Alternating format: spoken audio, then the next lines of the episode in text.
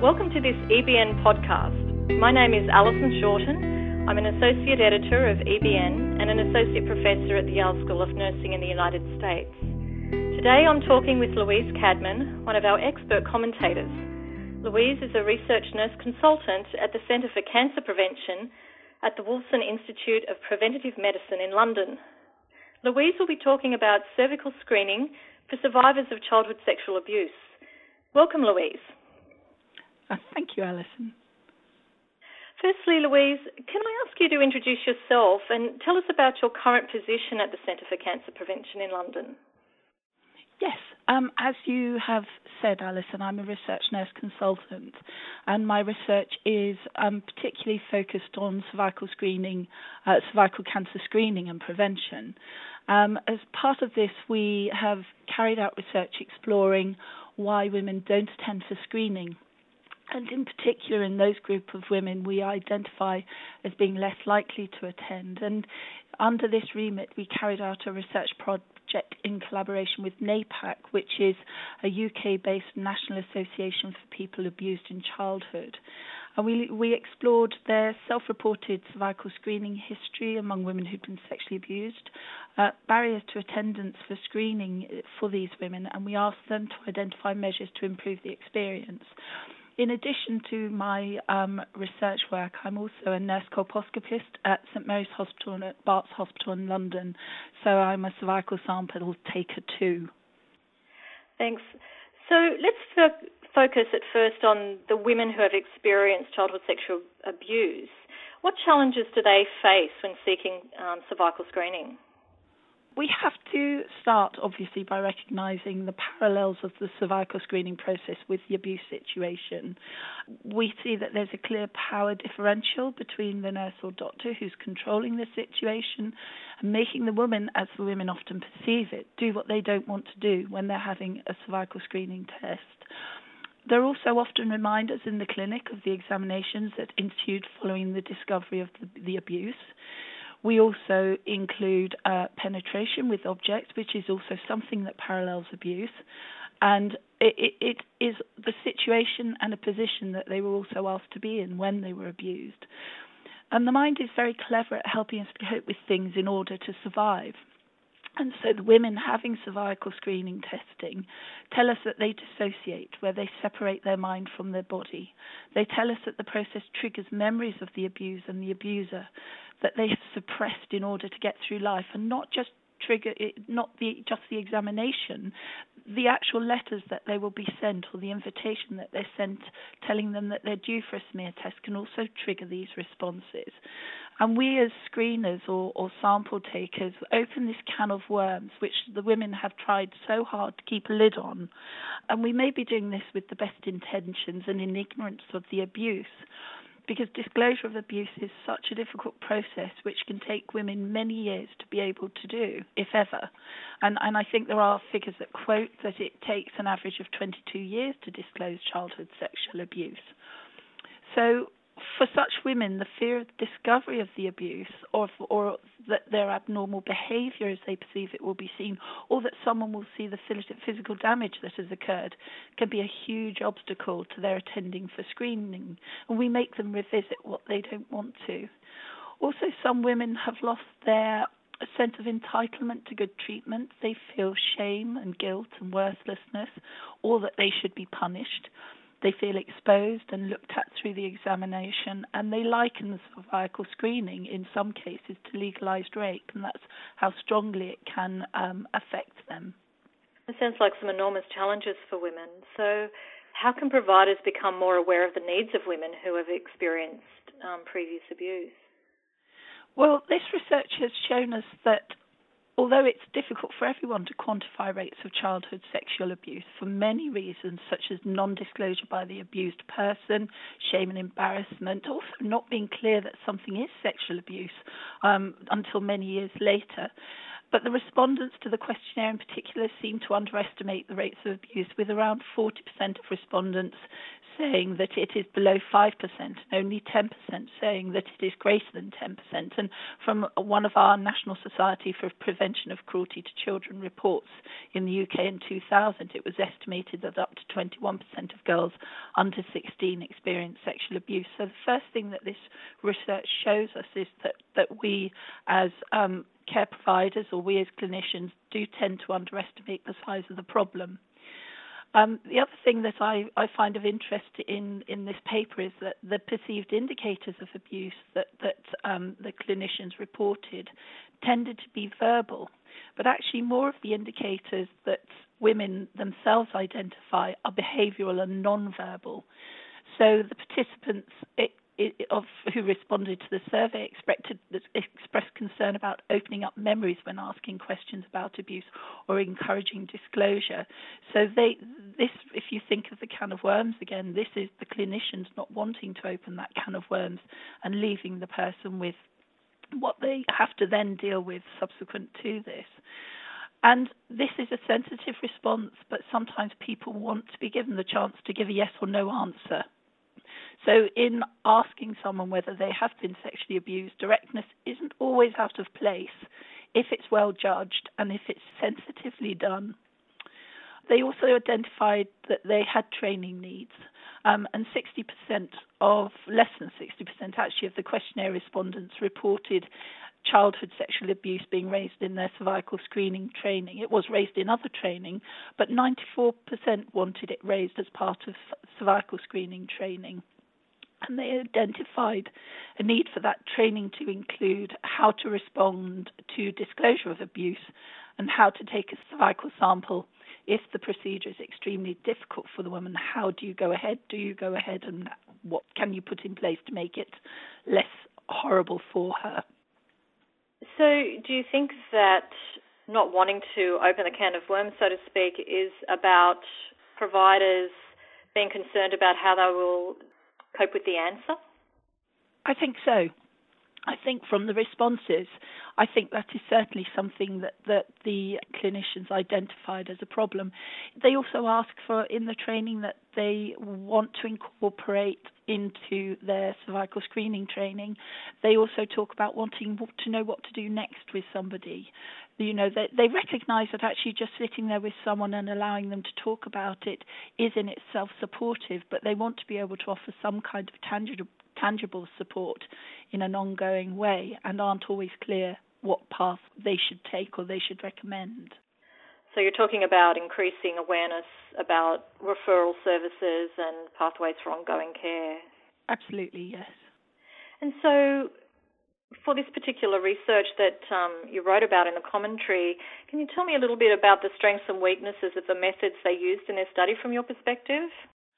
I think one of the, the strengths of this research is that it has identified an area where we know that there can be a serious impact with evidence to suggest that cervical cancer uh, incidence rates are higher in women who have experienced childhood sexual abuse and that these women are less likely to attend or access regular cervical screening. But the perspective they've taken is, is not so well explored and I personally as someone who takes cervical samples I can identify with many of the issues raised um, and appreciate this perspective. Sort of downsides, it would be interesting to know when the literature search took place, as there doesn't seem to be uh, more any of the more recent references included. And as a researcher, I know that that's probably the first thing you do. Um, but sometimes it's quite nice to revisit it when you've completed your project and just see what new research has become available. And and one of the problems as a researcher when you try to do any kind of questionnaire research, you run the risk of biasing your responses because you need to get a very good response rate to mitigate against those women who complete the call, those people who complete the questionnaire being those with a particular interest in the subject matter. And unfortunately, the response rate in this population of having sent 226 questionnaires out, the response rate is only 27%, and so there is a high potential for bias in the population. But they have tried, the researchers have tried to use mixed methodology which offers a broader perspective and should, in theory, glean more information. And they've done that by introducing a focus group. Because focus groups, we believe, tend to add, or there is an argument that they tend to lead to richer information. But with just the one focus group, which was quite small, it would have been nice to have extended that. But as a researcher, I appreciate that uh, focus groups are quite difficult to set up um, and quite time consuming to analyse. So I have great sympathy with them for that. So, this particular study was conducted in London. Are the issues raised in this study likely to be internationally important? Absolutely. Um, this isn't just relevant to cervical screening, but also to all kinds of gynecological care, which could include testing for sexually transmitted infections. Um, even childbirth can be a trigger um, for women who've experienced, experienced sexual abuse. So, care providers will be coming across similar issues across all countries and disciplines, whether there's a screening program in place like we have in the UK or not. And it should also be noted that this is also relevant for other areas of health care, including medical treatments that don't have the obvious connections with sexual abuse that gynecological care does. And there can be issues surrounding mental health, and even dentistry can be a problem. So, what do you think are the main implications for clinical practice here? I think we get an understanding through this research that clinical staff don't feel adequately equipped to deal with the effect of cervical screening on their patients who have experienced childhood sexual abuse and don't feel altogether supported themselves. Um, there seems to be a lack of awareness of the size of the problem. Um, and I would I would ask you if in your practice you have a woman who doesn't attend for regular screening, have you considered that childhood sexual abuse may be a factor in her non-attendance? So I think that's one thing that we have to open our our sort of minds to that that other other issues. So somebody who um, hops doctor so who goes to various doctors in order to avoid the question of cervical screening coming up. Um, that is somebody that maybe there are reasons why they're doing that that could be related to abuse or rape or childhood sexual abuse. So that's something it's worth having your sort of mind open to as well. So, what future research is needed in this area? I think we need to look at ways that we can address this issue. I, there are no clinics, to my knowledge, um, specifically dedicated to cervical screening in women who've experienced sexual abuse in childhood or adulthood, although, although I know of clinics that people are trying to set up. And we have provisions for when women first enter the system, if you can call it that, because that does sound rather crass. But this is a lifelong problem, and cervical screening is a process and not a single event. And there's evidence to suggest that women may go for one one cervical screening test but then don't return. But we don't know this, so it would be really useful to get a view on attendance for cervical screening in the general population with regard to sexual abuse. And to date, we have an idea that those who respond to questionnaires don't attend, but we don't know how many people in, in the general population do. So most of this work in who doesn't attend for screening and who has been um, sexually abused is done through websites where you can connect with abuse survivors. So I think that we could do with knowing a little bit more about the size of the problem and also a little bit more about what kind of training people do actually get in terms of the screeners or the sample takers, the clinicians, what training they do get, because we don't really know that either.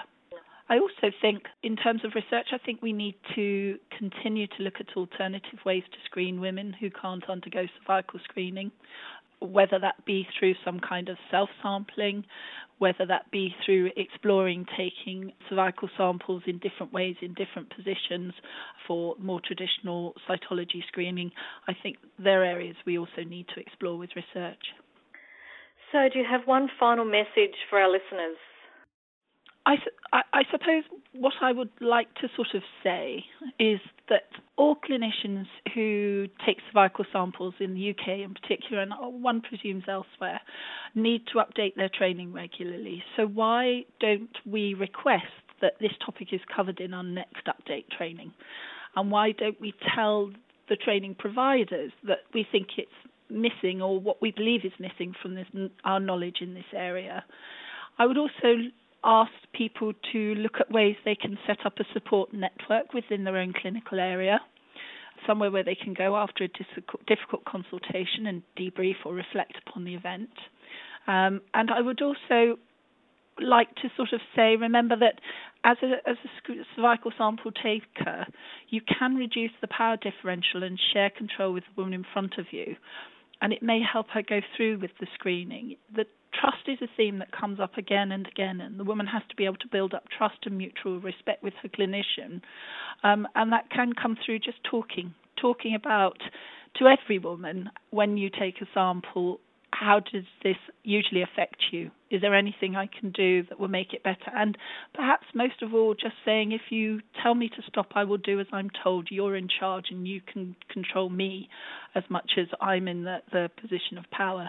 So I think those are just small things that screeners can take away and integrate into their practice. So, what you're saying, Louise, is any woman you're caring for as a provider is someone who has been potentially abused and there are ways that you can provide your care in a consistent way that will meet many women's needs and certainly the needs of women that have been sexually abused. Yes.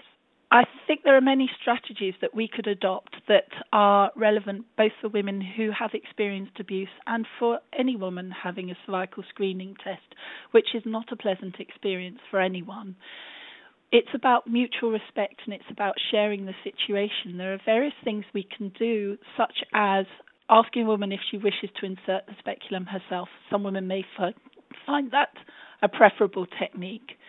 We can also say to women that we will stop if they tell us to stop because we, we all know about women who said that's too much and the person just carries on regardless because they're nearly there. But actually, we need to let women know that they're dictating to us as much as we're dictating to them and that the control is shared. And if a woman says to me, stop, I must reassure her that I will stop straight away.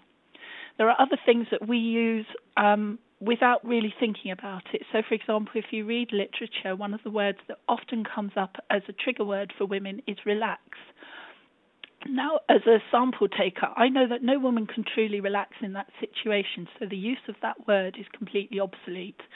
It's not constructive for most women, and most women know that that's what they're supposed to do. But actually, if by using that word you're going to trigger that minority of women who have experienced sexual abuse, then I don't use it as a word. It's not it's not adding anything to the process for me or for the person from whom I'm trying to take a sample.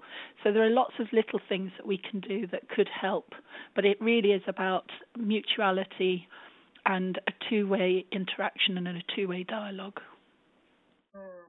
Well, they're all so important, um, Louise, and really gives us a lot to think about and reflect on the way we do things and perhaps um, the small changes we can make that would make a huge difference to many women. I hope so, yes. So, thank you. We've been talking with Louise Cadman. She's one of our expert commentators from the Centre for Cancer Prevention at the Wolfson Institute of Preventative Medicine in London. Thank you so much, Louise. Thank you, Allison.